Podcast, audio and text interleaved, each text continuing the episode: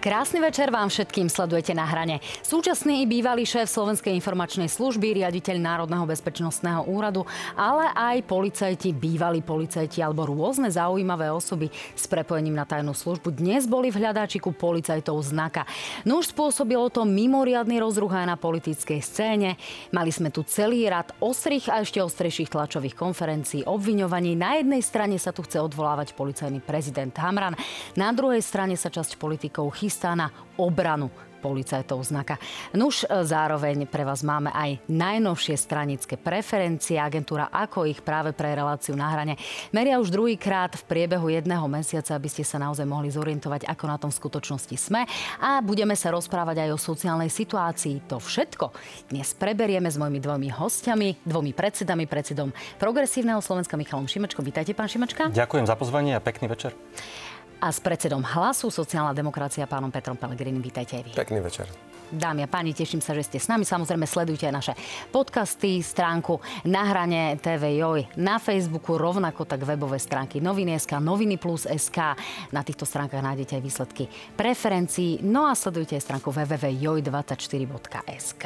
Ak som nespomenula podcasty, tak samozrejme aj podcasty. No a píšte nám aj svoje, od, svoje otázky na slajdo. V závere ich položíme, alebo potom na Joj24 po skončení relácie. To boli najdôležitejšie informácie. Páni, dnes to bolo mimo mimoriadne ostrý deň z pohľadu policie asi. Pán Pelegrini, vy ste mali tlačovú konferenciu. E, stále sa nezmenilo nič na vašich tvrdeniach, že ide o prevrat?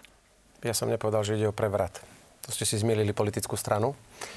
Ja no, naznačovali tom... ste to aj vy, tá, tá retorika bola veľmi podobná ano, smeru, práve preto sa na to pýtam. Pretože tá situácia, ktorá e, momentálne na Slovensku v bezpečnostných zložkách vládne, je nepriateľná urobiť takýto atak jednej bezpečnostnej zložky na najvyšších predstaviteľov ďalších bezpečnostných zložiek štátu 6 týždňov pred parlamentnými voľbami je nepripustnou snahou ovplyvniť podľa mňa aj atmosféru pred voľbami, aj samotný výsledok volieb. Ja som čakal s našou tlačovou konferenciou až na vyjadrenie pána policajného prezidenta, lebo som dúfal, že sa tam dozviem, čo také zásadné sa za posledný týždeň, dva v kauzách, ktoré sa vyšetrujú 3 roky alebo 1,5 roka stalo, že bolo treba dnes ráno zasiahnuť voči bývalému aj terajšiemu šéfovi SIS, že je v hľadáčiku šéf Národného bezpečnostného úradu. Jednoducho to je chaos v bezpečnostných zložkách, ktorý ja už osobne považujem aj ako bývalý premiér za ohrozenie aj ústavného fungovania Slovenskej republiky a zachovania nejakých demokratických inštitútov v tejto krajine. No, pán Pellegrini, aby sme boli korektní, vy ste ešte predtým, ako mal pán Hamran a tlačovú konferenciu, mali aj video na aj Facebooku, takže, takže ste úplne nečakali na tie argumenty. Ale pán s tlačovou konferenciou som povedal správne, tak ma tu prosím neopravujte. E, pán Šimečka, to aby sme boli korektní. Aj vy, aj vy ste mňa napokon opravovali, takže nech sme presní. E, pán Šimečka, e, vaša strana sa objavovala takmer na každej tlačovej konferencii s označením, že toto pomáha progresívnemu Slovensku, že toto vlastne je akcia, ktorá má pomôcť progresívnemu Slovensku v rôznych takýchto verziách. E, čo máte s týmto prevratom? Jedným slovom nič. Ale rád by som povedal, že ide naozaj o závažnú situáciu. A nie závažnú preto, lebo je predvolebná kampaň, ale závažnú preto, lebo sú obvinení šéfovia tajných služieb. A to v každej demokratickej krajine je veľká vec. A zároveň ale si povedzme, že to nie je blesk z jasného neba. Že veď predsa minimálne dva roky tu hovoríme o tom, že existuje skupina ľudí v rámci tajnej služby, inšpekcie a iných inštitúcií, ktorá sa snaží mariť tie vyšetrovania tých veľkých korupčných kauz z éry vlád e, Smeru. Hovorí sa o tom, a policajti na tom pracovali. To, čo sa stalo dnes, je, že vyšetrovatelia Národnej kriminálnej agentúry zhromaždili dostatok dôkazov, aby pristúpili do ďalšej fázy, teda k obvineniam či už pána súčasného alebo bývalého riaditeľa SIS. A to je vážne, Teraz podľa mňa by sme to mali nechať v rukách prokurátora, v rukách súdu. A mne sa pravdu povediať zdá to, čo, aby ste to naznačili, to, čo tvrdí Robert Fico, že ide o prevrat, tak to je naozaj nedôstojné bývalého premiéra a je to nebezpečné pre našu demokraciu. A z toho, že hovorí, že to celé sa malo udiať v prospech toho, aby progresívne Slovensko zvíťazilo vo voľbách, tak to len prezrádzať, že čoho sa najviac bojí. A dovolte mi aj povedať, že je to ukazuje to, o čom budú tie voľby a prečo sú dôležité. Že máme možnosť voliť si politikov, ktorí, ktorých jediný program je pomsta, ktorí kandidujú, aby ochránili sami seba zo strachu pred spravodlivosťou. Alebo máme možnosť voliť si politikov, ktorí nekandidujú kvôli strachu ani kvôli pomste, preto, lebo chcú posunúť Slovensko no, v budúcnosti. My sa ešte k tej pomste dostaneme, pán Pelegrini, vy si tu robíte poznámky, takže asi chcete zareagovať. Nech sa páči, lebo zdá sa, že pán, pána Šimečku tu nevyrušilo nič na celej tejto záležitosti, tak... Jeho nevyrušilo, preto pravdepodobne aj e, progresívne Slovensko podporuje celú túto situáciu, ktorá tu na Slovensku nastala, ktorá má devastačné E, účinky aj na naše zahraničné renomé v oblasti bezpečnostných zložiek, pretože dvakrát po sebe teatrálne s použitím síly kukláčov e, sa snažiť zatknúť e, šéfa SIS, ktorý disponuje tajnými informáciami nielen slovenskými, ale aj zahraničnými. Šéfa NBU, ktorý teraz aj počas vojny ako súčasť NATO dbá nad kontrolou tajných informácií. To je taká hamba pre Slovensko. A ak to pán Šimečka aj ten spôsob, akým sa to stalo, e, podporuje, to je jeho vec. Ja na druhej strane, ako on povedal, že počúvame tu niekoľko rokov, že tu niekto chce brániť vyšetrovaniu. Ja som pán poslanec, či vy nie ste pán poslanec, že budete parlamentu. asi. Pán podpredseda Európskeho parlamentu ste vy. Ale tam ste to nepočuli, lebo v našom parlamente sa čítala správa SIS a my dva roky počúvame, že tu existuje skupinka, ktorá nahovára kaďakých kajúcnikov, aby menili výpovede, aby účelovo vypovedali, aby sa účelovo menili e, vyšetrovania v prospech toho, čo chcú niektorí vyšetrovatelia. Ja som také počul. Hm. Vy ste počuli iné. No Viete, aj a potom, tom má byť práve, práve to dnešné zaisťovanie, práve tá dnešná akcia rozuzlenie, ktorá má hovoriť o... Vec, viete, ja, ja len bol... dopoviem otázku Pardon. o manipulovaní práve v prípade prípravy tejto, tejto správy, tak nech sa páči, dokončite, ale aby sme boli korektní a nevracali sa len do stavu, aký bol v roku 2021, lebo bol tu ja vám, nejaký vývoj, nech sa páči. Ja som to aj dnes komentoval veľmi korektne. Ja som sa neprikláňal ani na jednu, ani na druhú stranu, ja nepoznám spis. Ja som len chcel skorigovať pána Šimečku, že Slovensko nepočúva len to, že tu sa e, niekto marí vyšetrovanie. Slovensko počúva 2,5 roka aj z úst predsedu parlamentu, aj SIS, že tu bola aj snaha manipulovať vyšetrovania v neprospech obvinených. Ale ja hovorím vám aj ako bývalý premiér, ktorý nejakú skúsenosť má so zložitými situáciami. Kde ste videli vo svete, v civilizovanom svete, aby kukláči nabehli na šéfa tajnej služby? Ak treba so šéfom tajnej služby vykonať nejaké úkony, tak si ho má premiér pozvať do svojej kancelárie, kde ho počkajú vyšetrovatelia, kde v pokoji a v kľude, v tichosti, aby sme nemali medzinárodnú hambu. Túto situáciu riešia, donútia ho poskytnúť maximálnu súčinnosť. Čo toto bol za, za záťah dnes? Ani jeden nebol doma. No tak logicky, veď to je na hambu sveta, ale hlavne, že kukláči išli a všetci boli na dovolenkách alebo no, na zahraničných cestách, veď to je ako s Gašparom pred dvoma týždňami. Zobratý do väzby o hodinu vonku alebo o dva dní. Dneska už dvaja policajti, ktorí teatrálne boli zatknutí, bez obvinenia boli prepustení. Čo si má o tomto národ myslieť a akú hambu v zahraničí už len no. štýlom, no. akým to robí pán Hamran, zažívame, je nepripustné. Aj ako premiér by som takýto chaos nikdy nedopustil. Hoď by som urobil všetko Čo by ste preto... zasahovali by ste do vyšetrovania? Nie, nie, a ja som kedy zasahoval? Ja sa vás pýtam, ja či by ste, premiér, keď, keď hovoríte, že by ste to nedopustili, ja či by poviem, ste zasahovali? Lebo by som to urobil tak, aby sa veci aj riešili ako treba, ale nebude to nikto robiť s republikou Teatro a Banánovú republiku, že sa tu budú zatýkať v priamom prenose pod kukláčmi e, šéfy našich, šéfovia našich bezpečnostných zložiek. Veď my máme nejaké povinnosti aj voči okolitým krajinám a ja to preto už samotný, e, kritizujem samotný spôsob, ako to bolo vykonané a jednoducho aj ako sa to jednostranne interpretuje. Toto je vážna vec, ktorá sa udela v tejto krajine a ak predtým budeme zatvárať oči, tak tu si jednoducho nemôžeme dovoliť súboj bezpečnostných zložiek v situácii, keď premiér a prezidentka odpálili ministra Šimka, a dneska rezort nemá civilnú kontrolu a policia dnes nemá príbeh. žiadneho ministra sebou. O tomto bude aj zajtra bezpečnostná rada. Nech sa páči, zareagujte, pán Šimečka. veľa, na čo by som chcel zareagovať, lebo tak za prvé, ak pán predseda hovorí, že premiér by toto nemal dopustiť, tak to iba ukazuje, že nerozumie tomu, čo znamená nezávislosť policie. Ak tomu rozumiem správne, premiér Odor ani nevedel, že sa niečo také ide udiať a tak to má byť. Veď to je to, čo sme chceli a to je to, čo podľa mňa by sme mali garantovať aj do budúcna, že policia, Národná kriminálna agentúra, robí úkony podľa zákona a nie podľa toho, čo si myslí premiér alebo nemyslí premiér, nie na objednávku politikov. To možno bolo tak za vlád Smeru. Teraz je dobré, že to tak nie je. A to je, to je kľúčové, čo treba povedať, aj garantovať do budúcna. Druhá vec, druhá vec... Vás ale nevyrušilo to, že sme o, povedzme zatýkaní alebo o akcii namierenej proti týmto ľuďom v zásade vedeli niekoľko dní dopredu. Už o tom naozaj šepkali v rabce na streche. Oficiálne na tlačových konferenciách to hovorili opozičné strany. Toto vás nevyrušilo, že teda tu chýba akási v úvodzokách tajnosť takéhoto typu akcie? Ak to nebol zámer policie. Ja som o tom nehovoril, ja som o tom ani žiadne informácie nemal. Ak o tom mal informácie predseda Smeru, je to jeho vec.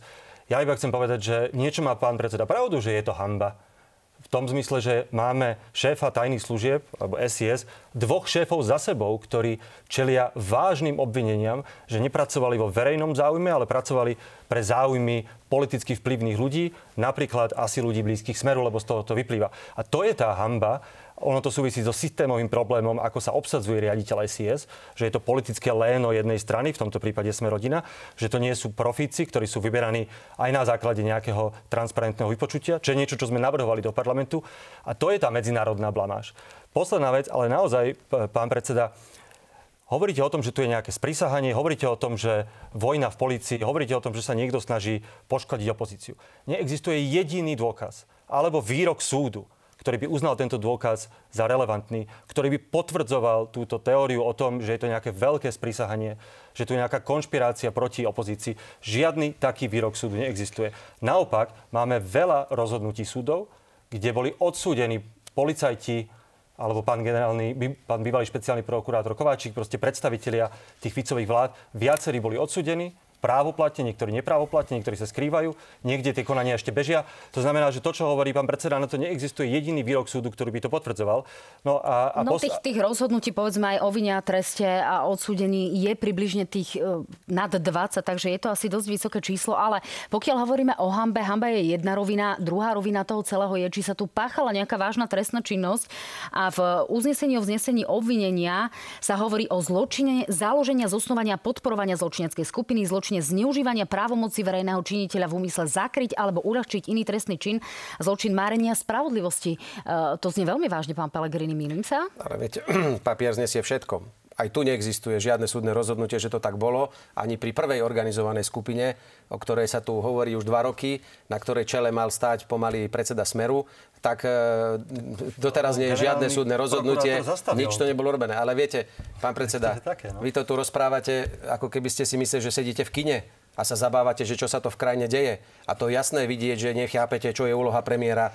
To nie je, že zasahuje do činnosti, ale zodpovedá aj za spôsob, akom sa v krajine dejú nejaké procesy. Viete, túto krajinu musí konečne po, po voľbách začať riadiť premiér a ministri a nie tretí sektor s vybranými médiami, ktorí získavajú informácie kade tade a ešte pomaly chcú kádrovať, kto bude minister, kto nebude minister alebo kto bude na nejakom zásadnom úrade. Takto to nefunguje. A možno raz budete mať tú možnosť to zistiť na vlastnej koži a potom možno budete rozprávať inak. To nie je, že pozerám sa, čo sa tu deje a komentujem to, lebo s tým nič nemám. Ja viem, čo sú to zásadné problémy krajiny. Ja som preberal krajinu v ťažkom období a dal som ju do poriadku. Aj teraz vidím, že to je obrovský problém, ktorý bude treba dať do poriadku a čo skoro. Ak hovoríte o tých obvineniach, viete, Pán Šimečka, a vy viete, koľkokrát rozhodli súdy o tom, že boli poškodené práva, že ľudia boli väznení neprávom Ale vo väzbe a že boli môžem, koľkokrát, môžem viete koľkokrát, ak si dobre pamätám, aspoň 16 krát. No vidíte, a, a tie súdne je... rozsudky nečítate? A potom môžete s čistým svedomím povedať, ale veď ja ešte som nedokončil. Pýtate niečo, ja som nedokončil, tak môžete odpovedať, keď dokončím otázku. Môžete s čistým svedomím mi teraz povedať, že neexistuje ani len najmenšie podozrenie, že v žiadnej kauze ktorých 16 krát ústavný súd rozhodol, že boli porušené práva, ľudia boli vydieraní vo väzbách, že nedošlo k žiadnemu nátlaku, k žiadnemu manipulovaniu, ani len k náznaku nejakým spôsobom vytlačiť z obvineného alebo z toho kajúcnika niečo navyše, čo ani nie je pravda. Môžete to tu povedať, že to nebolo na základe toho, čo ste no, všetko ale videli môže na pán Šimečka nahliadať do spisov, aby to vedel odpovedať. Nech sa páči, pán Šimečka, odpovedajte. Nech netvrdí, že tu je všetko ja, ja, môžem, ja môžem povedať to, čo je fakt. A to je to, že žiadny súdny verdikt nepotvrdil to, čo vravíte, že bola manipulácia so svetkami, alebo že tu je nejaké sprísahanie. Áno, niektorým tým obvineným napríklad bolo rozhodnuté, že nepôjdu do kolúznej väzby, alebo aj ústavný súd im vyhovel v nejakých stiažnostiach. Veď to je pravda, veď to, sa, to iba dokazuje, že žiadne sprísahanie neexistuje, lebo potom by ste nemali situácie, v ktorých, ako bolo teraz s pánom Gašparom, že, ho, že sa prokurátor nestotožnil s návrhom na väzbu. Ale v žiadnom tom rozhodnutí súdu nebolo, že to stíhanie nie je opodstatnené. Všade, všade súdy povedali, že možno nie, je, možno nie je na väzbu, ale to stíhanie je opodstatnené. A naopak, a naopak nikde súd nepovedal, že sa manipuluje alebo že tu je sprísahanie, konšpirácia. Čiže držme sa faktov, akoby naozaj. A pán, premiér, pán, pán predseda, akoby hovoríte, že ste ako premiér nič také by ste nedopustili, veď tie veci, ktoré dneska vyplávali na povrch, ktoré sa vyšetrujú 3 roky, za ktoré sú ľudia odsudení, to sa dialo za čias, keď ste boli minister, predseda parlamentu, člen vedenia Smeru a potom aj premiér.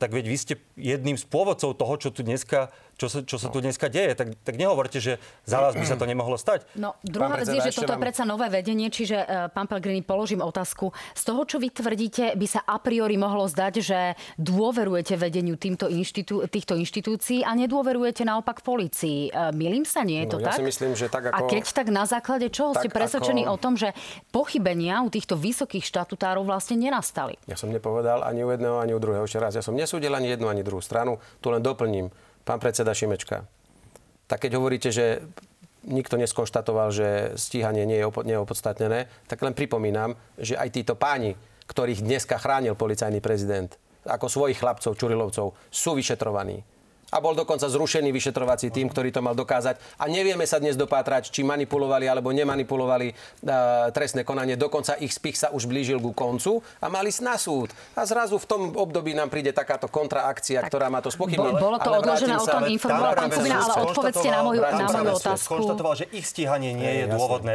pretože mali informácie, na ktorých základe mohli stíhať ten tým oblúk. To, to sa práve, že milíte, pán predseda. Dôležitý fakt, toto robila NAKA Stred, e, nie tá skupina e, Čurilovci, ako ich nazývame, takže to je, to je pomerne dôležitá vec. Čiže a priori nedôverujete policii a dôverujete týmto štatutárom, ktorých sa to dnes týka? Poprvé, aj jeden, aj druhý riaditeľ SIS sú nominanti bývalej vládnej koalície, ktorí sa znovu uchádzajú o, o moc a chcú mať dôveru ľudí. Jeden slúžil pod pánom Matovičom a Hegerom a druhý slúžil pod pánom Hegerom a pánom Odorom. To sú není ani moji, ani nikoho z bývalej strany, nikoho nominanti. To sú vládni, stra- poslan- vládni riaditeľia SIS, takže nás s tým ani nespájate. Pán Hamran má asi takú dôveru, akú požívajú občanov tejto krajiny. Najnižšiu dôveru polícia má v histórii Slovenska pod vedením tohto pána, ktorý sa viac správa ako politik. Prosím vás pekne, čo tam dnes mal na obrazovke vycapenú fotku novinára a jeho snúbenice zavraždenej pred 5 rokmi? Vysvetlite mi, čo to malo so zásahom dnes, ktorí teatrálne robili, aj to nedokázali nikoho chytiť. Už takí sú schopní policajti, že ani nevedia, kde majú tých svojich ľudí, ktorí chcú pochytať. Teatrálne to robia z hambou a sa im ľudia rehocú. Čo tam robilo toto? Veď to nie je politika.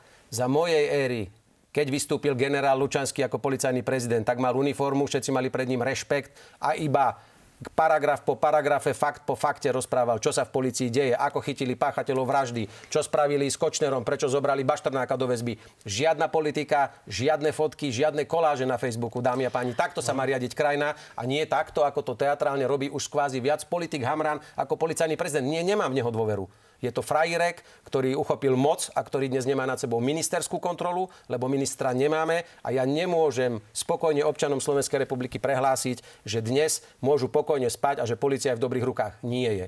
Môžem iba zareagovať, lebo tu si milíme niekoľko vecí. A ľuďom môže byť sympatický pán policajný prezident, nemusí im byť sympatický, môže sa im viac páčiť, že má uniformu niekto, môže nemusí mať uniformu, ale veď predsa podstatné... Vám neprekáža, že niekedy retorikou možno nahrádza toho to chýbajúceho to ministra? Nie, to nie je pre mňa podstatné. Pre mňa je podstatné, čo sú tie obvinenia. A tie obvinenia sú vážne aj voči pánovi Pčolinskému, aj voči pánovi Alačovi. Na to, že sú to šéfovia tajnej služby, to je nesmierne vážna situácia. A keď ich vyšetrovateľ má tú dôkaznú situáciu, musí konať bez ohľadu na to, či sú voľby, bez ohľadu na to, o koho ide. A to je pre mňa to podstatné, nie to, že kto ako na tlačovke čo robí. To, tu môže pán predseda o tom, o tom rozprávať pekne a môže sa rozčilovať, ale v konečnom dôsledku ide o to, či tých dôkazov je dosť. A to sa ukáže potom, keď to zoberie prokurátor a potom, keď to zoberie súd.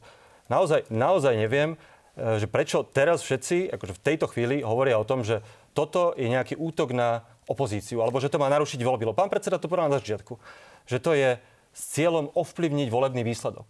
Asi teda v neprospech opozície. No a ja sa potom pýtam, lebo ste to povedali, pán predseda, že to obvinenie sa týka nominantov tejto vlády. Týka sa šéfov SIS a NBU. Tak chcete povedať, že títo ľudia robia pre opozíciu? Že to sú opoziční predstavitelia? Tak tým potvrdzujete to, z čoho boli obvinení, že pracovali nie vo verejnom záujme, ale pre nejakých politikov, no, napríklad zo Smeru. To nedáva zmysel. Niekedy sa môže ale Boli zdať, že keďže pán Spišiak, e, vaša kľúčová postava pre bezpečnostné otázky v rámci progresívneho Slovenska pracovala ako poradca pána Mikulca. Zároveň je tu policajný e, prezident. Ten ich kontakt nie je, nie je tajný. Vie sa, že ten vzťah tam medzi nimi bol dobrý. Čiže Vylučujete vy nejaký vplyv progresívneho Slovenska na celú túto záležitosť a vylučujete to, že to vôbec nemusí pôsobiť e, tak, že ste úplne nad vecou a nič s tým nemáte ako progresívne Slovensko, keď tu máte práve pána Spišiaka? Lebo tieto otázky sú na stole, preto ich legitimne kladiem. Takto, progresívne Slovensko je mimo parlamentná politická strana. A ja viem, že teraz je módne, lebo to asi v kampani Robert Fico nejak usúdil, že mu to pomôže, ale aj iné politické strany, že zo všetkého vinia progresívne Slovensko.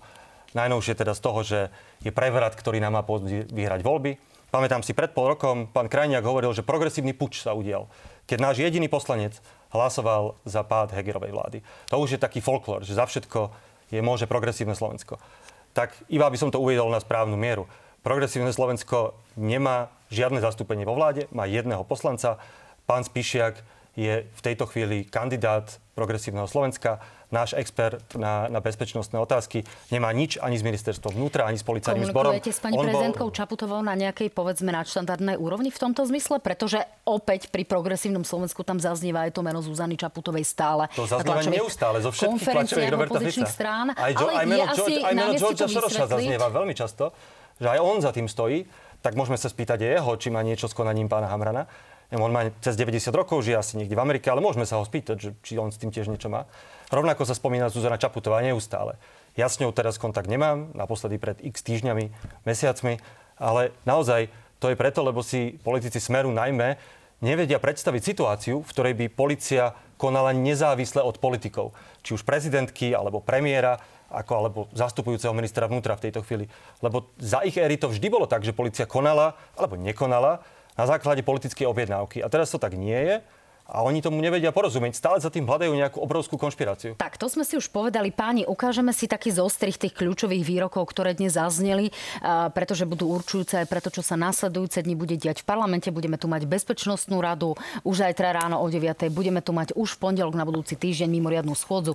Nech sa páči e, kľúčové výroky politikov. V tejto krajine sa kradlo, v tejto krajine sa korumpovalo a tá korupcia bola prítomná na najvyšších miestach. Dospeli k záveru, že policia bola unesená. Je to policajný prevrat, tu je podozrenie zo spáchania najzávažnejších zločinov proti republike. Toto je všetko jeden zúfalý pokus prezidentky a celej tejto bandy zmeniť pomery pred parlamentnými voľbami. Urobili si z policajného prezidenta predsedu novej politickej strany. Ja im trošku závidím tým smerakom. Keby som mal vymyslieť nejaký spôsob, ako pomôcť strane Smer k lepším preferenciám, tak nevymyslím nič lepšie ako to, táto NAKA. Toto pomôže v preferenciách Smeru a rovnako proti pólu PSK. Niekoho tu teraz môžeme vytvoriť iluzórne chudáka martýra a v konečnom dôsledku mu pomáhame v jeho volebných preferenciách. V tom sa možno shodneme. Sme dnes poslali demokratickým stranám v parlamente ktoré sa k tejto téme už vyjadrovali, pozvánku na stretnutie na zajtra. Povedzme to na rovinu, tento človek mal e, takmer dva roky na to, aby odvolal napríklad pána Aláča a nespravil vôbec nič a preto aj túto pozíciu Hegera a tam jeho suity vnímame tak trošku pokrytecky. Kým nemáme kompletné informácie o tomto prípade, by sme nemali robiť unálené závery, ani hystericky reagovať, ani vňukať na rôznych tlačovkách. No tak zaramcoval to pán premiér Odor. Pán Pellegrini na stole je teda to konanie mimoriadnej schôdze, ktorá by zatiaľ mohla mať šancu na schválenie programu, to znamená na otvorenie samotnej schôdze a tým pádom diskusiu. Ako sa zachováte a čo vlastne chcete? No, ešte predtým, ale pán predseda, fakt sa vlastne spýtať.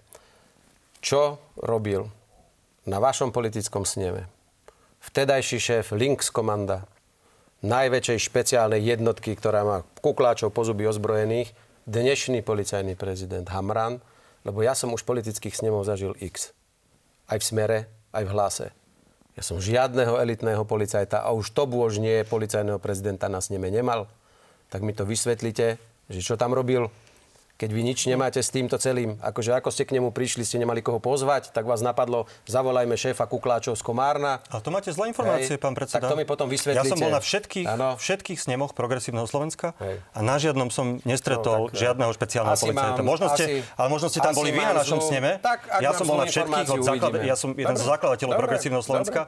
Bol som na všetkých snemoch A nepamätám si, že by tam niekto taký Ak bol. mám zlú informáciu, že na žiadnom no. z vašich eventov sa nevyskytol, tak potom uvidíme, ale ja som dostal informácie, že na jednom z vašich eventov bol. To už ja neviem, kto, to bol my máme, Siem, alebo my niečo. máme, ako hovoríte, eventov aj predvolebných mítingov stovky. To nie je normálne. Máme ich za tie roky Ale stovky. tam nemá čo Teraz ich máme desiatky. Kdokoľvek tam môže prísť. A viem, že na žiadnom z našich Dobre. snemov nebol, tak si overte informácie. Tak si overím informácie, ale vy si overte tiež, či na nejakom vašom dôležitom evente bol Tak alebo nebol. čakať, či sa to nejaká tá volalo snem, fotograf- alebo nie. fotografia niekde Ale objaví pán my Pellegrini, čiže samozrejme ten pondelok. My podporíme z- zvolanie takejto mimoriadnej schôdze, lebo ešte raz, pán Šimečka, vy tu o tomto rozprávate, ako keby toto svet gombička tu bol.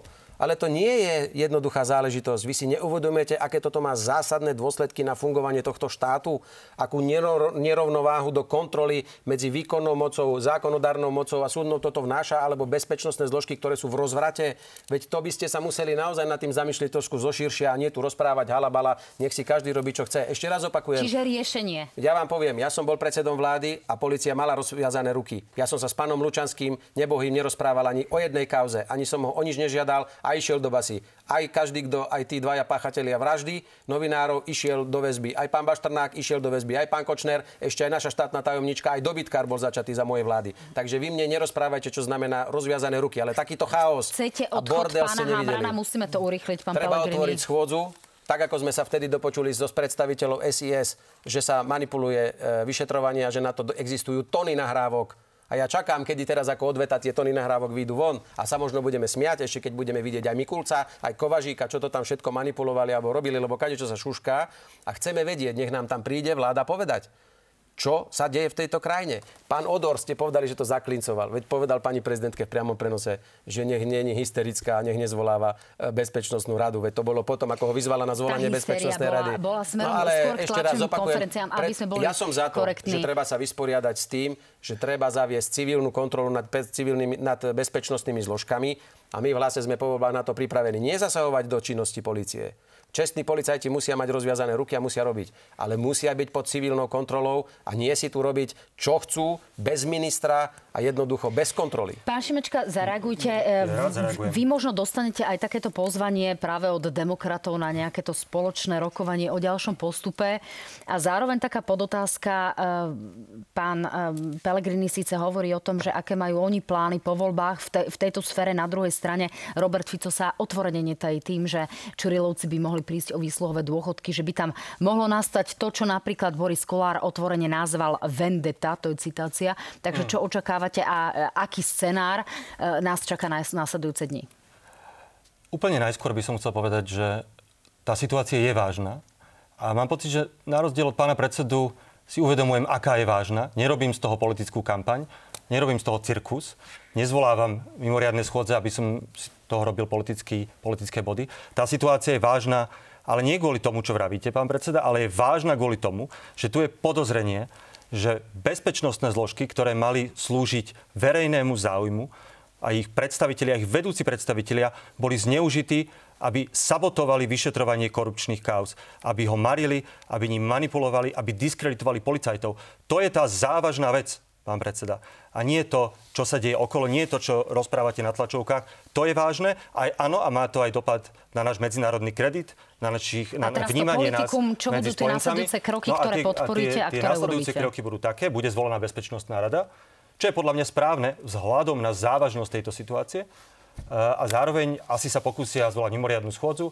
Podľa nás je to čistá predvolebná kampaň e, a my na nej nebudeme participovať. A náš poslanec Tomáš Valašek e, za ňu nebude hlasovať, respektíve ne- nepomôže ju otvoriť, lebo je to naozaj predvolebná kampaň Smeru. A to je jediná strana, a už teraz vidím, že aj vy, ktorá sa z toho snaží vytlkať politický kapitál pred voľbami. Dobre, páni, tak ukončujem túto tému a poďme, keďže sme divákom slúbili najnovšie preferencie, ktoré boli merané v dňoch 7. až štrn- eh, 14. augusta agentúrou ako špeciálne pre reláciou, reláciu na hrane a takto to vyzerá. Zatiaľ si ukážeme graf, koľko ľudí je ochotných ísť voliť. Šiel by som ho, voliť dnes hovorí takmer 76% hlasov, čiže je ešte rozhodne koho oslovovať. No poďme na tie samotné preferencie. V auguste je teda víťazom tohto rebríčka Smer výsledok 19,2%, progresívne Slovensko 17,8 hlas, e, jemný pokles na 15%, Oľano 7,2%, to znamená dostali by sa do parlamentu, SAS 6,6%, Republika s poklesom na 6,3, KDH 6,2, SNS 5,9%, Smerodina 5,7%, Demokrati 2,9%, Aliancia 2,5%. Ostatné strany, ako vidíme, by dosiahli 2%, modrý a to ostatné, čo tam vidíte v grafike, to je pod 1%. Nech sa páči, poďme ďalej. Takto by vyzeralo rozloženie Národnej rady. 32 poslancov Smer, 30 progresívcov, hlas by mal 25 hlasov, e, koalícia Oľano a priatelia 12, Sloboda a Solidarita 11, rovnako Republika, Kresťanskí demokrati aj SNS po 10 poslancov a Smerodina 9 poslancov. No a my sme sa pokúsili nakonfigurovať nejaké koaličné možnosti, ktoré by z toho mohli vzniknúť. Tak e, nech sa páči, poďme sa na to pozrieť. Napríklad koalícia Smer, Hlas Republika, SNS by mala tesných 78 hlasov. Poďme ďalej. E, napríklad e, v prípade, ak by karty rozdávalo progresívne Slovensko, tak vláda PS, Hlas, Saska, KDH by mala 76, čiže mimoriadne krehkú e, väčšinu. Tam by ste potrebovali naozaj asi Smerodinu alebo Oľano. Ale napríklad, ak by karty rozdával hlas a oslovil by Sasku, KDH, Smerodina, je to len 55 hlasov. Tam chýba potom rovnako piatý partner či už to PS alebo nie, tak to asi poviete vy, pán Pelegrini. Ako to hodnotíte? Pozrite, ja som povedal vždy, že nemôžeme robiť politiku na základe prieskumov, lebo aj prieskumy sa používajú takisto v politickom súboji, ale ja považujem ten výsledok za uh, výsledok, ktorý 6 týždňov pred voľbami je ešte stále dobrá pozícia v top trojke a stále nadostrel k prvému, pretože to nie je nejaký dramatický rozdiel. A ja si myslím, že je tu stále šanca, aby ľudia vo voľbách nakoniec volili triezvým rozumom a rozhodli sa možno dať ten hlas strane hlas, aby sme zabránili aj túto kolegom s možným experimentovaním s krajinou, aj druhým kolegom na druhej strane možno k návratu k nejakým starým manierom. Čiže ja... nechcete experimentovať s nimi? Tak pozrite, pokiaľ e, pán Šimečka chce pokračovať v tomto marazme, aký je, schváluje to, čo sa tu deje momentálne, čo sme tu svetkami, tak asi ťažko si viem s ním predstaviť spoluprácu. Alebo keď e, e vlastne chce tvoriť koalíciu s ľuďmi, ktorých ob- šéfovia bezpečnostných zložiek sú dnes obvinení, veď to je nominant, ešte raz vám hovorím, celej vládnej koalície, Sasky, Smerodina, Olano, demokratov, to sú ich riaditeľi a Sisky, ktorí sú obvinení nie hlasácky ani nesmerácky. No a jednoducho, ak sa nezhodneme ideologicky na tom, ak pán Šimečka chce skôr liberálny štát, voľnú ruku trhu a ja chcem silný štát, ktorý sa postará o ľudí a zoberie pod kontrolu energetické podniky, tak sa zásadne ideologicky rozlišujeme a tým pádom sa asi ťažko vieme dohodnúť a ešte k tej 76 krehkej, ktorú ste si nakreslili. So Sáskou v jednom balíku. Koľko tak? Mesiac, dva by som dal tomu životnosť tak to ani nemyslíte si, že niekto by išiel a ja už úplne nie po tých rokoch skúsenosti do nejakej koalície z 76 tak a ešte s takýmto vám, mixom strán. By vám asi určili voliči. Veď to aj určia, preto sú toto reči také, viete, kombinácie ako pri pive. Tak, ale je tam stále tých 25% eh, nerozhodnutých, je to každý štvrtý volič, takže je o čo bojovať. Možno aj na základe toho, koho dnes odmietate alebo koho pripúšťate. Pán Šimečka, eh, toto bolo tak trošku také eh, odmietnutie, ako teda reagujete na slova pána, pána Pelegrini. Pellegriniho? Tak najprv v čom s ním súhlasím, aby sme boli trochu konštruktívni. A to je to, že skladať koalície 5-6 týždňov pred voľbami na základe prieskumov verejnej mienky, ktoré sa ešte niekoľkokrát môžu zmeniť, naozaj je predčasné a nie je ani zodpovedné a ani to veľmi nemá zmysel, lebo naozaj, že varíme z vody. Naviac nevieme, ktoré strany sa tam dostanú, budú rozhodovať možno tisícky hlasov, že bude to tesné. Akurát ma mrzí teda, že, že pán Pellegrini si neodpustil, ale to už vlastne je úplne bežné, lebo všetky politické strany e, toto hovoria, že progresívne Slovensko, že neskúsené experimenty, tak e, ja by som rád povedal v tomto, že keby sme postupovali podľa tejto logiky, tak vlastne by mohol vládnuť iba ten, kto už vládol. Takže v roku 98 by mal vládnuť iba Vladimír Mečiar lebo však on mal najviac skúseností s vládnutím, lebo veď on tam bol tým premiérom. To je jedna vec. A druhá vec je teda, že síce pán predseda má skúsenosti, to je pravda, veď bol premiér, predseda parlamentu, digitálny líder, minister školstva.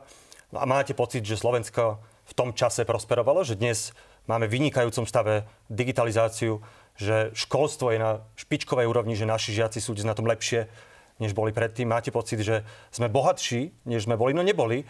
Za éry vašej vlády, za éry vašej vlády Slovensko sa prepadlo vo všetkých indikátoroch, no, vrátanie bohatstva, jasné. HDP na obyvateľa, jasné. školstva, zdravotníctva, odvrátiteľné umrtia, dĺžka dožitia v zdraví, infraštruktúry. Sme postavili 80 km diálnic počas vašej vlády, Češi ich postavili, neviem, 400. A to, bol, a to boli časy, keď ste mali samostatnú vládu, pán, pán predseda, bez koaličných partnerov a ešte aj ekonomický rast. Dobre, Takže páni, ja, ja by som naozaj ale veľmi chcela pustiť jednu ja dokrutku. Tomu by som na... chcel povedať, že všetko, čo dnes hovoríte, že sú vaše podmienky, veď fajn, niektoré môžeme sa o nich rozprávať, ale ja nemám a nikto nemá dôveru, že to naozaj viete urobiť, lebo ste tu možnosť už mali, no a ste ju proste prevrhali. No, ja, aj však doved, musím na toto reagovať, nemôžete toto takto nechať jednu, jednu tak. vetu a pripomenieme si e, také, takú tú vašu účasť tejto relácii v minulosti a, a výroky, ktoré by mohli evokovať, že vás to ťahá skôr ku konzervatívcom, pán Pelegrini, zareagujte, aby sme to stihli. Pán kolega, len vám poviem jednu vec. To nechajte na ľudí. Oni už posúdia, ako hodnotia moje dva roky na pozícii predsedu vlády. Ako som reprezentoval krajinu doma aj v zahraničí, ako sa mi podarilo dosiahnuť vytýčené ciele. A keď o digitalizácii chcete hovoriť, však sa opýtajte vášho štátneho tajomníka Hargaša, či čo je dneska u vás, čo teda s pani Remišovou také zavratné za 3,5 roka v digitalizácii spravil. A potom si kľudne k tomu dajme aj samostatnú reláciu a bude veľká zábava. Ľudia si to radi pozrieť. Tak a nech sa páči teraz to dokrutka.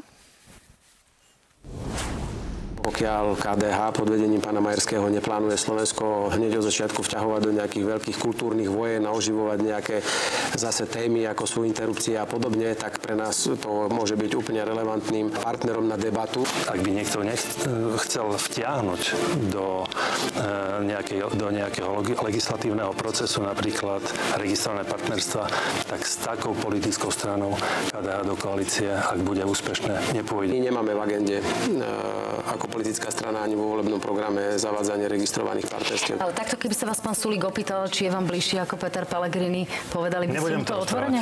Nebude, nepoviem, kto nám je bližší. Ja Dobre. poviem to, že čo je náš program. Dobre, pán Sulik, tak idem, ideme k vám. E, ľudia si urobia svoj názor. Sa páči. ako koaličný partner bližší ako Peter Pellegrini. No. Takže uh, naozaj, čo sa týka tých registrovaných partnerstiev, tak ja tu mám tú vašu knihu, pán Pelegrini, skutočne to tam nikde nemáte. E, Stíhal som to celé prelistovať. E, takže žiadne registrované partnerstva. Na druhej strane vy ste hovorili o tom, že si netreba dávať e, červené čiary. Tak na záver otázka, sú vám bližší v tejto chvíli možno viac kresťanskí demokrati ako túto progresívci? A... V tomto prípade áno, ale nie kvôli registrovaným partnerstvám, ale celkovo s tým, akú politiku a retoriku majú rozvážnu, normálnu. Viete, ja fakt neviem, ľudia tu nemajú z čoho žiť. Minimálne dôchodky sa nám ledva podarilo rozmraziť. Na návrh hlasu sme konečne zvýšili aj 1. júla dôchodky o 10% všetkým seniorom a o vás sa zverejní niekde, že ste vyzvali Európsku úniu, aby sa na papieroch zrušila kolónka muža žena. No tak ak toto vy považujete za najdôležitejšie momentálne, ja nie. Ale poviem druhú vec. Hovoríme už veľmi dávno, že treba riešiť sú, súžitie ľudí v jednej domácnosti. A to je jedno, či rovnakého pohľavia, alebo aj nie. My máme 48% rozvodovosť, čiže máme obrovské množstvo aj žien a mužov žijúcich v domácnosti bez sobáša. Bola šanca začať cez životné situácie. Nazvané to bolo tak zvláštne, hej, fiduciárne, či čo. Ale bola, bol to prvý krok, ktorý možno slovenská spoločnosť mohla spraviť v oblasti poverenia, povereníctva, majetku, informácií u, u notára, aby mohli sa oboznamovať so zdravotným stavom. Ktorá pani ministerka to zrušila pani Dubovcová. Nebola náhodou kandidátkou PS? Bola. Predtým Už sme mohli mať, ale mohli sme mať aspoň dačo dopredu, ale Nie. oni tomu nepomohli, lebo Dobre. sa im to zdalo málo. Pán Šimečka, ale na Slovensku takto... jednoducho musíte ísť krok za krokom a postupne, pretože slovenská spoločnosť má dnes úplne iné problémy a hodiť do tej vody takýto balván urobí len vlny, ktoré iba poškodia celej tej téme. Dobre, e, pán Šimečka, teda zareagujte. Je toto taká zásadná vec, na ktoré budete trvať, ktorú mimo iného máte aj v programe, naozaj e, má, máte aj na stránke, že Máme sa tomu program. plánujete venovať. Na druhej strane ste pre TASR TV povedali, že nikto by si dnes nemal robiť nejaké e, kľúčové vyhlásenia a červené čiary, to je citácia. Čiže bude toto taká červená čiara, na ktorej si postavíte hlavu, alebo nie? Alebo ustúpite, po, povedzme, hlasu v tomto? Alebo KDH. Alebo KDH. Uh, ja nepovažujem za zodpovedné, teraz, ako som povedal, teatrálne kresliť červené čiary, hovoriť, že s tými áno, s tými nie a s tými iba vtedy, keď toto, alebo vtedy, keď nie, tak potom nie. Tematicky je to pre nás, zámerne. Je to pre nás politická priorita. Hodnota rovnosti je pre liberálnu stranu ako progresívne Slovensko, a teda mimochodom pre všetky sociálno-demokratické strany v Európe, jedna z kľúčových. Ale prosím, tak nechajme to bokom. Ale to nie kvôli nejakým ideologickým vojnám, kultúrnym vojnám, ale kvôli tomu, že to sú 10 tisíce, 10 tisíce našich spoluobčanov, ktorí sú naši rodinní príslušníci, ktorí sú naši kamaráti, naši kolegovia, naši susedia a nemajú rovnaké práva, ako máme my, nemajú. Mnohí kvôli tomu odchádzajú zo Slovenska, mnohí kvôli tomu Správne zažívajú diskrimináciu a nič nás nestojí. To nie je žiadny balvan, ktorý by sme hodili do vody slovenskej spoločnosti. Lebo, lebo vidíme všade, vo väčšine európskych krajín, už to majú prijaté, mnohí aj manželstva, nič by sa nestalo, nikomu by to neublížilo a naopak veľa ľuďom, aj vašim voličom, pán predseda, by to zvýšilo kvalitu Prečo života. sme neurobili ten prvý krok? Prečo to vaša Dobre. ministerka zastavila? To Páni, nie je naša ministerka. Za prvé je to ministerka v úradníckej vláde, nie je to naša ministerka. a za Musíme druhé končiť. môžeme urobiť reálnu zmenu. Nikoho to nič nestojí. Prečo do toho nejdeme? tak páni, ďakujem pekne, že ste boli mojimi hostiami. Pán Šimečka, Ďakujem veľmi pekne. Pán Pelegrini, ďakujem, že ste boli aj vy. Veľmi rád, pekný večer. Eh, Dámy a páni, my ešte úplne nekončíme, presúvame sa na JOJ24 už o niekoľko sekúnd doslova. No a ostaňte s nami, budeme sa v úvode rozprávať ešte o sociálnych témach, o hypotékach, no a potom príde rád na vaše odpovede na otázky. Nech sa páči.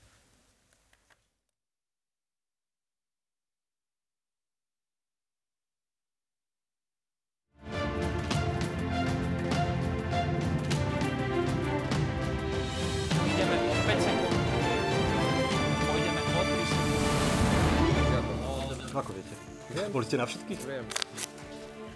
Turban bol vtedy predseda. Dobrý deň, prajem dámy a páni, vítajte na JOJ24. Máme tu tak povediac takú nočnú časť odpovedí na vaše otázky, ale ešte predtým dám priestor svojim hostom, aby sa vyjadrili k takým základným riešeniam sociálnej situácie pre našich občanov a k riešeniu hypoték. Tak nech sa páči, pán Šimečka, začneme teraz vami. E, Dúfam, že sa vieme plynule presunúť do inej témy, pretože ste sa tu pred chvíľkou tak trošku chytili. Takže, pán Šimečka, aj pani Radičová, ktorá sedela v tomto štúdiu v útorok, povedala, že situácia je veľmi vážna. Na 16% nám stúpol, uh, stúplo to percento ľudí, ktorí sú vo výraznom ohrození chudobou. Čo sú opatrenia, ktoré by ste boli schopní urobiť pre ľudí, povedzme okamžite, a ktoré dlhodobo, aby sa zlepšila tá sociálna situácia pri tejto inflácii a tom riziku uh, rastu energií? Uh, to je pravda, že pre obrovské množstvo ľudí, prakticky pre každého je tá situácia ťažká, bez ohľadu na to, či žije v mestách, bez ohľadu na to, či žije v obciach, to je aj, pre, aj bez ohľadu na to, kde, na ktorej časti Slovenska. To, čo považujeme za dôležité, je pomôcť tým, ktorí sú najzraniteľnejší. Naozaj tým, ako aj pani Radičová hovorila, ktorým hrozí prepad do chudoby. Tým treba pomôcť prioritne a keďže v rozpočte máme obmed, vždy obmedzené množstvo peňazí, tak by sme na to išli úplne opačne, ako išla tá predchádzajúca, teda Matovičová vláda, ktorá naopak prijala balíček pomoci v čase inflácie, ktorý výraznejšie pomáha tým, ktorí sú bohatší a potom neostávajú peniaze toľko peňazí pre tých, ktorí sú chudobnejší. Čiže tá logika mala byť úplne opačná. Čiže komu by ste pomohli a doplňte, ako to bude s tými dôchodcami, pretože sa tu objavilo to nešťastné vyjadrenie pána Helebranta. Vy ste sa vyjadrili, že teda to bolo To zostriané, ale To už som asi stokrát, Rozumiem. ak nie viackrát, vyvrátil. možno to niekto nevidel. Ja to čiže, poviem veľmi rád. či- Čiže príde niekto o peniaze v prípade, že sa dostanete k moci, alebo naopak budete iným spôsobom prerozdielovať tie financie. Vyjadrite sa, nech je to ľuďom jasné. Vôbec nie. Nemáme ani v programe, ani sme to nikdy nenavrhovali a ani Tomáš Helebrant v tom zostrihanom, účelovo zostrihanom videu to nenavrhoval. Hovoril o úplne inom štatistickom fakte, e, o podiele HDP, ešte navyše v demografickom vývoji v porovnaní s inými krajinami. Vôbec nepovedal, že by sme to chceli znižovať. Naopak, naopak poslanec Progresívneho Slovenska Tomáš Valášek hlasoval za zvyšovanie, za valorizáciu dôchodkov teraz od začiatku leta. Tak naozaj už, a ja to zopakujem aj 101. krát, keď bude treba, ale toto, toto dúfam už e, si nikto nemôže myslieť. Bude tým kľúčovým opatrenie e, zavedenie nejakého špeciálneho príspevku na bývanie alebo je to niečo podobné, lebo to som si je to- je to- vo vašom áno, programe. Je to jedným z dôležitých opatrení a práve preto, lebo je adresné, lebo zachytáva tých najchudobnejších a tých môže byť vlastne dosť veľa a tým dáva podľa toho, koľko skutočne potrebujú. Tam, tá, tá podstata, ja to vysvetlím, ak dovolíte, je v tom, že kto dáva viac ako 30% do svojho rodinného rozpočtu na náklady spojené s bývaním, to sú aj energie, nájom, hypotéka, komu to presiahne 30%, tak to znamená, že tá rodina nie je úplne v dobrej situácii, tak tomuto štát dorovná. A je to presne spôsob, ako adresne pomáhať a nepomáhať bohatým, nepomáhať tým, ktorí to až tak nepotrebujú, ale naopak viac pomáhať tým chudobným. A potom sú to samozrejme iné opatrenia, ale ja by som chcel, ešte pán predseda určite bude hovoriť o svojich, že môžeme mať rôzne nápady, ako pomôcť v tejto situácii, či už s cenami potravín, alebo s cenami energii, alebo s dôchodkami. To kľúčové, čo Slovensko potrebuje, je naštartovať ekonomiku, aby ten koláč bol väčší, aby sme z čoho mohli tieto tieto výdaje financovať. A na to má Progresívne Slovensko mimoriadne silný program a možno sa k tomu dostaneme. No, pán Pelegrini, čo budú také tie vaše opatrenia? Ja som si prečítala, že majú byť štyri, hovorili ste o nich aj na tlačovej konferencii. Tam také, také tie základné, na ktorých budete trvať. Takže no. z tých vyslovene sociálnych opatrení, čo viete slúbiť a e, možno dúfajme aj splniť v tom prípade Isto, tak viete. E, tým občanom, lebo nie vždy tu platí tá rovnica, že čo sa slúbi, to sa aj splní. No, ešte škoda, že pán Valašek nezahlasoval pre seniorov aj za rekondičné pobyty, k 50 eur na 100 eur, aby aspoň to trošku si to prilepšili v tých kúpeloch. Bol jediný, ktorý nehlasoval, no tak to, aby sme dopovedali. Ale viete, samozrejme, adresná pomoc, super. Len mi prosím oznámte, kto je bohatý v tejto krajine. 50% všetkých obyvateľov tejto krajiny pracuje za mzdu menšiu ako 1000 eur hrubom. 50% 75 všetkých pracujúcich v tejto krajine pracuje za hrubú mzdu menšiu ako 1500 eur. Tak mi povedzte, že kde sú tí bohatí tých je možno 5 tisíc, ale tých ďalších 5 miliónov 455 tisíc ľudí nie sú bohatí ľudia a zaslúžia si od nás pomoc. A ja som zvedavý teda, ako vy by ste nastavili tú hranicu, že do 348 eur ešte dostane niekto nejakú pomoc a od 356 eur už nedostane. Pán Pellegrini, len aby sme boli naozaj korektní, ja ten štátny koláč, ktorý, s tým, ktorý je na rozdelenie, je obmedzený a je naozaj len z toho, čo si tam finančne Dobre, upečieme. vám Čiže... sa to môže hovoriť ľahko aj mne. Mám poslanecký plat, o vašom už ani nehovorím, ako predseda, podpredseda Európskeho parlamentu, tie 10 tisíce. A no, vy tiež buďme, nemáte, buďme vy tiež nie ste na tom, vy tiež na tom nie ste zle. Ja som neviem, otvorila tému. Taký, taký istý no, ako 700 ďalších ja poslancov. Ja som to nepovedal zlom. Ja len hovorím, že nám asi ťažko, aj vy, pani redaktorka, nemáte taký plat. Ja chodím po uliciach, ja sa stretávam s ľuďmi, ktorí vyžívajú z 350, 420 eurových uh, príjmov. Sú sami, častokrát sa starajú ešte aj postihnutého syna alebo dceru. Ja som to nejako nespochybnila, pán Pellegrini, otvorila som tú tému. A ja vám odpoviem, tí pre mňa nikdy nebudú vazálmi nejakého deficitu. Ak bude deficit musieť byť o percento vyšší, len aby naši ľudia mohli mať tých 900 tisíc ľudí, ktorá vyšla štatistika minulý mesiac, 900 tisíc ľudí na Slovensku si nemôže dovoliť pravidelne kvalitné jedlo, tak pre mňa sú dôležitejší ako nejaký deficit, pani Dybáková. A ja rád ten deficit budem ešte, pokiaľ budem žiť, splácať pre týchto ľudí. Preto tie opatrenia musia byť nie adresné a neviem aké hypotetické. Tí ľudia musia prežiť túto zložitú situáciu. A preto my sme pripravení seniorom poskytnúť ďalší plnohodnotný 13. dôchodok vo výške 640 eur každému jednému seniorovi, aby sme im pomohli pokračovať vo valorizácii, ktorá kopíruje infláciu zasiahnuť okamžite do prírážok, obchodných prírážok, obchodných reťazcov a donútiť ich okamžite znižiť ceny potravín, ktoré dnes predstavujú veľkú položku pre rodiny, ktoré naozaj sú v tej núdzi alebo nemajú sa úplne najlepšie. A z dlhodobého hľadiska okamžite vrátiť pod vplyv štátu energetické podniky a garantovať na dlhé roky dopredu občanom aj slovenskej ekonomike stabilné a lacné ceny energie. No vy sa tu usmievate, pán Šimečka, no, čiže nedôverujete v tomto pánovi Pelegrinimu? E, čo sa týka napríklad pang, alebo čo sa týka aj potravinových reťazcov, to sú také riešenia, ktoré znejú pekne, keď ich tu hovoríte, ale nikomu už nepoviete, ako by ste to presne urobili. Rovnako, a tie banky sú mimochodom dobrý príklad, lebo aj vy, však aj, aj, aj premiér, bývalý premiér Fico, predseda Smeru, hovorí, že treba banky zdaniť a že treba bonifikáciu plošne všetkým, ale už nepoviete, že keď tie banky zdaníte, tak oni si to vyberú inde napríklad na poplatkoch, alebo na úrokoch na, na účtoch, alebo zavrú pobočky. Zavrú pobočky. To sú zahraničné firmy, tieto urobia. Čiže na to doplatíme my všetci, ktorí, lebo je oveľa viac klientov bank, než je tých ľudí, čo majú hypotéky, že to vôbec nie je praktické riešenie a vy to viete napriek tomu, lebo, sa to, lebo to pekne znie, tak to hovoríte. A mimochodom teda, pokiaľ ide o banky, Národná banka Slovenska hovorí, že netreba plošné opatrenia, že netreba tie opatrenia, ktoré navrhujete. To nehovorí nejaký pravicový think tank, to hovorí Národná banka Slovenska, ktorej guvernérom je bývalý minister financí Smeru, pán Kažimír. Takže predpokladám, že vedia, o čom hovoria. No, majú asi nejaké Tak vy nechcete s hypotékami robiť nič. Tých 100 tisíc ľudí, ktorí budú mať tento rok problém a 200 tisíc, ktorí budú mať budúci pro, tak nech vedia, PSK nechce s hypotékami robiť nič. No my, my si ukážeme teraz graf, koľko tých ľudí presne je, pretože tu sa naozaj šermuje rôznymi číslami a a, a na, naozaj tu polovica Slovenska nebude mať uh, hypotéky vyššie o 500 alebo 600 eur, ako o tom hovorili niektorí politici. Takže my si tie čísla ukážeme. Čiže jednou vetou kľúčové opatrenie v boji proti rastu úrokových sádzieb. Pán Pellegrini zmierniť rast týchto, e, týchto hypotekárnych splátok maximálne na úroveň priemerného rastu mzdy. To znamená, ak občanovi o 10% zrastie mzda, maximálne o 10% mu môže stupnúť jeho splátka. Na určité obdobie. Neviem si úplne predstaviť, ako, ako by ste tomu tie banky donútili bez toho, aby si to potom vybrali inde, ale prosím, my navrhujeme umožniť ľuďom preklenúť to ťažké obdobie, ktoré príde, keď im skončí tá fixácia a najmä tým, ktorým sa to zvýši o 200, 300 a viac. Tých není zas tak veľa. Tam navrhujeme napríklad e, hypotekárne prázdniny, možnosť predlženia a predpokladajú ekonomovia, skoro všetci, že strednodobo tie úrokové sadzby zase klesnú. Tam je dôležité, aby prežili to obdobie preklenovacie, ale to, čo, to, čo návrhy na, na bankový odvod.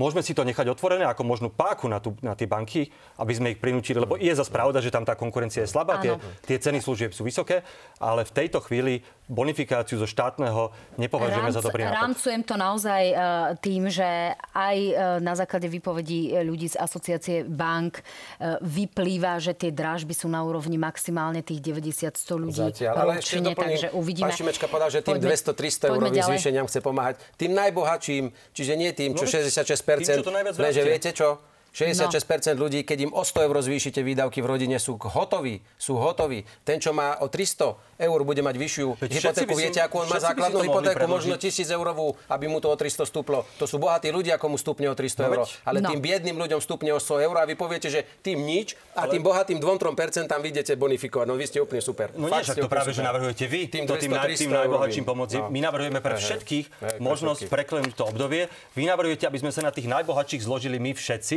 tým, že zo štátu im budeme Dobre. tie hypotéky dotovať. Veď... Páni, tak myslím, že ste si to tu vyšermovali. Ideme na otázky. Ivan sa pýta, pán Pelegrini, veľa z, vás, z nás vás bude voliť ako náhradu za smer. Aké nám viete dať garancie, že ich nedostanete znovu ku koritu ako koaličná partnera? Čím silnejší bude hlas, tým bude mať jasné možnosti garantovať, že sa nič z minulosti zlé nevráti ani smer z tohto pohľadu? Zlé maniere alebo zlé nejaké metódy. Jednoducho Slovensko sa nikdy nemôže už vrátiť tam, kde bolo a ani sa vrátiť k nejakým postupom alebo manierom, ešte raz hovorím, ak to tak poviem. Ale na to musí byť hlas silný, aby nedovolil návratu nejakých takýchto škodlivých e, momentov. E, otázka pre vás, pán Šimečka. Aká by bola vaša vysnívaná koalícia a aká bude teoreticky podľa vás tá reálna? To, aká bude tá reálna, to naozaj nikto nevie. Keby, keby to niekto vedel, tak eh, si to môže typnúť v, v týchto stávkových kanceláriách a zarobiť na tom. Netuším, to nikto nevie, je to veľmi nepredviateľné. Ale vysnívanú a... by ste mohli.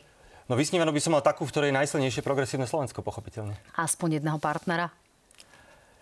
Ako som povedal na začiatku, nebudem skladať teraz koalície. Každému, myslím, aj každému voličovi asi je jasné, ktorí sú naši preferovaní partneri, ktorými si to vôbec nevieme predstaviť a ktorí sú naši menej preferovaní partneri. Myslím, že to už je dlhodobo známe o PS. Juraj, otázka pre oboch. Je podľa vás cena 10 tisíc eur za Fiat 500 oprávnená? Nie je to podozrivo vysoká suma?